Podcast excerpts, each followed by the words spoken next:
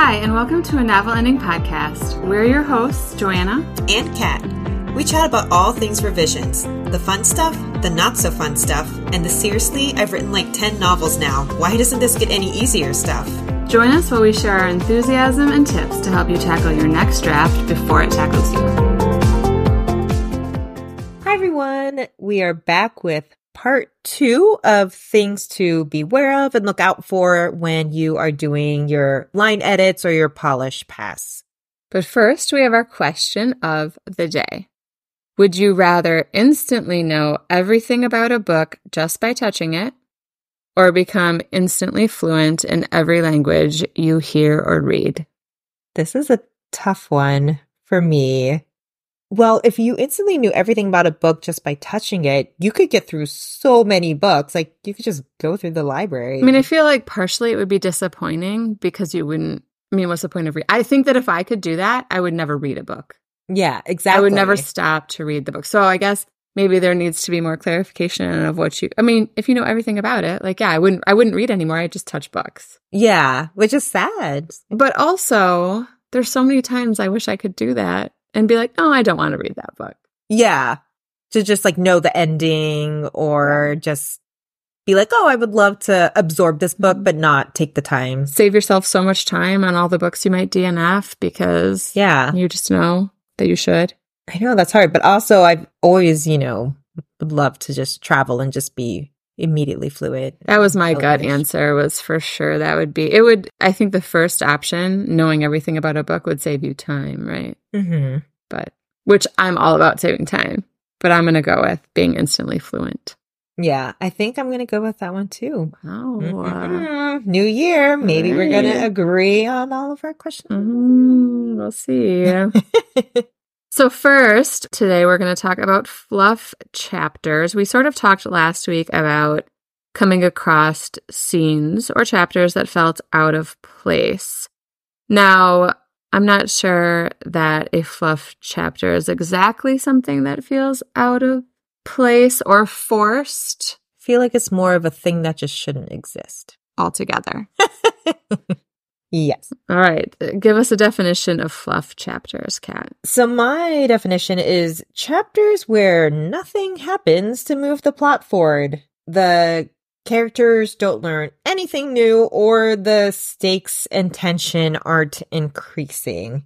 And I think for me, when I think of fluff chapters, I see a lot of them fantasy, like YA fantasy, and and it's so hard because sometimes they're like fun to read, but the like glam up makeover chapters mm-hmm. I see in so many YA, especially when it's a girl who at the beginning of the story is like, mm, I'm just an ordinary girl, mm-hmm. but the prince loves me out of all the girls in the kingdom. And like, I get this gorgeous makeover and like, I look at myself in the mirror. I'm like, is that? Like is that me? You know yeah. kind of, i feel like oh i've read that chapter or like that particular scene like so many times.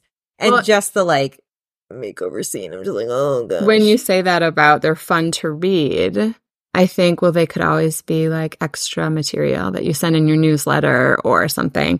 And like the makeover the one i think of the most for a fluff chapter is also ya I think if you're writing in a high school setting, a lot of people think, okay, well, I'm writing a story about kids who are in school. So there should be a homecoming chapter and there should be a dance chapter and there should be a winter ball chapter and there should be, you know, all these events that happen in high school should be in my book.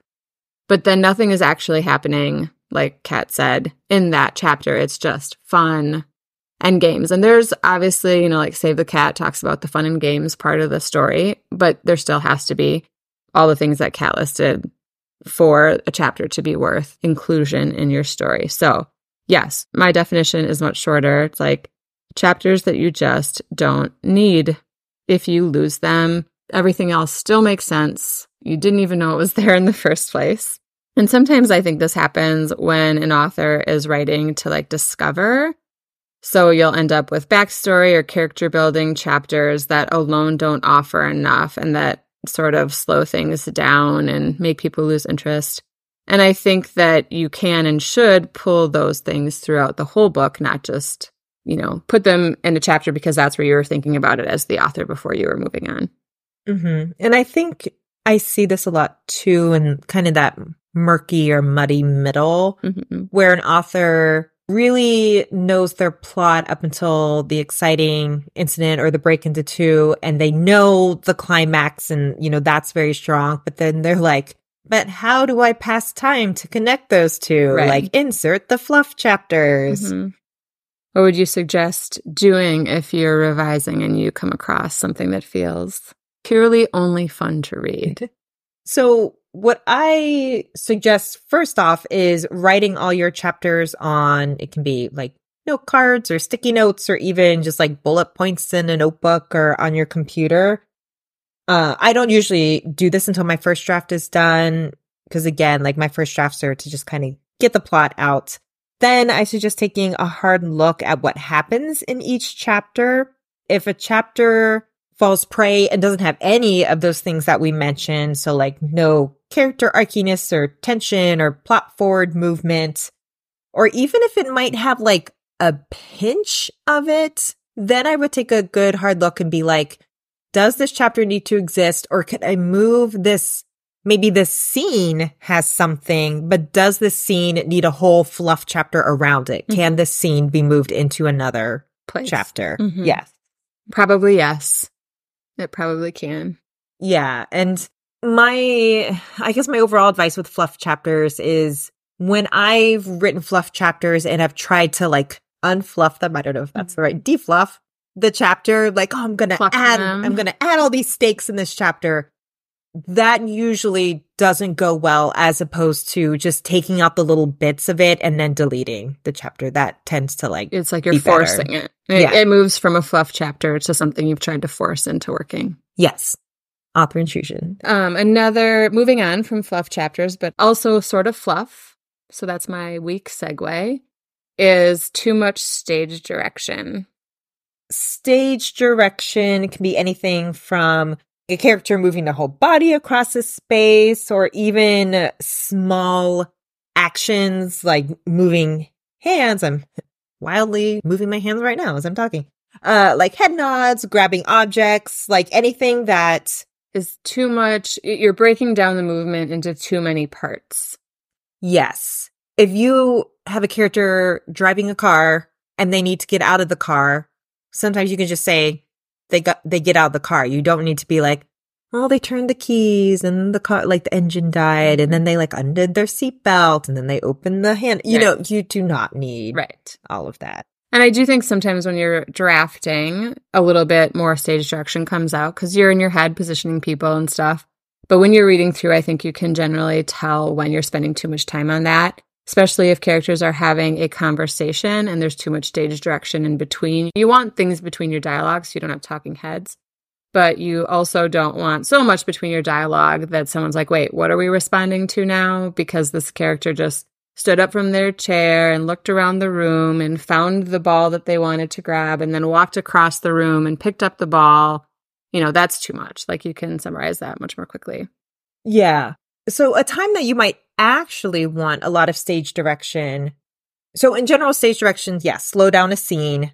So a time you might want them is when you want to purposefully slow down the scene. So just going back to that car example, if you have a character who is, say they were forced to rob this house for some reason they need money. I know this is terrible example. Anyway, so they need money and they have to rob this house and they absolutely do not want to do it. Like, yes, you might slow down a little bit and describe the like hand shaking as they like turn the keys and the ignition, you know, that kind of mm-hmm. thing, just to kind of draw it out a little bit. I am not a suspense writer or a thriller writer, but I think sometimes you can do this in suspense, like especially when the reader knows there's danger on the outside of the car door, let's say. You will slow down the character getting out of the car to like heighten that anxiety for the reader because the longer it draws out, right? So there's there's places for like that. Now don't quote me on that because I'm not a suspense writer, but I can definitely see that happening. Which also I'm doing pretty good on my um transitions here today you. brings us to genre standards. So, another thing to beware of when you are revising and rereading your story is if you are sticking to your genre standards. Now, Some people don't want to write in a genre. They want to merge genres or just write what they're writing. Um, but if you want to pitch your story as a particular genre, a romance, a suspense, a thriller, then you definitely don't want to disappoint readers who are counting on those genre standards. For instance, if you're writing romance and you want to pitch your book as a romance, make sure that your couple ends up together at the end. If they don't, I don't think you want to pitch it as a romance because all those romance readers will not be happy with you and they likely won't pick up your next book. And that's what they're there for right? Yeah. And I feel like romance has at least one big fight where right. you're like, oh, the characters, no. Mm-hmm. Yeah. They might not end up together, even yeah. though you know they do. Yeah. And that's why you're reading.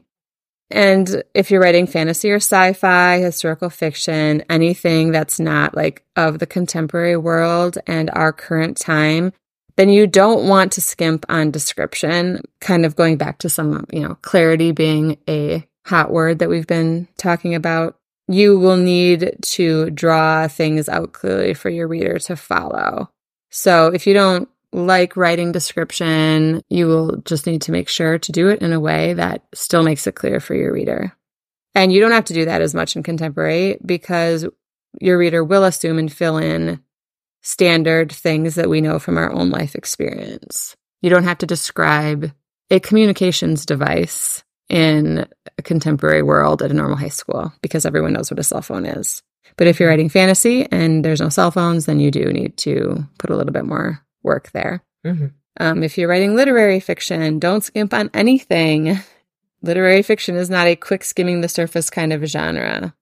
And back to the thriller and suspense. If you're writing a thriller, you must provide a thrill. And if you're writing a suspense, you must provide suspense, etc. So research your genre expectations, read a lot in the genre, search online for lists of genre expectations, make your own list of things that you're seeing a lot, the things that seem the most important, because I'm not an expert on all genres. So you can do that work, but just if you're planning to sit securely in one place, make sure you are doing so Mm-hmm. And I feel like genres can change over time. Like if you think of the evolution of like YA, like YA nowadays, I feel like r- reads very differently than mm-hmm. even when I was in high school. Yeah. And I don't know that there was much of YA. When there we wasn't. I was like, I read some horror YA, mm-hmm. but I don't even, yeah, I don't know if it really right. existed. But yes, I agree.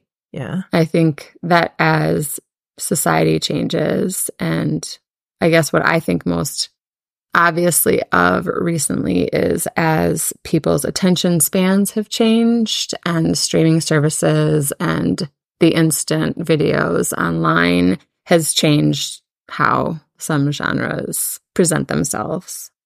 And my advice, in addition to reading widely in your desired genre, is don't try to push the bounds like right off the bat. Like if you are writing a mystery for the first time, like you should probably stick to the conventional standards for the mystery genre. I wouldn't be like, hey, I'm going to do mystery, but it's going to be told backwards. And also there's like five detectives instead of one, you know, just, just write a good mystery to start. Before, before you start playing with it. Right? Yes, exactly. Yep that's it for today. And um, in our line editing revision series, we will next time be talking about order.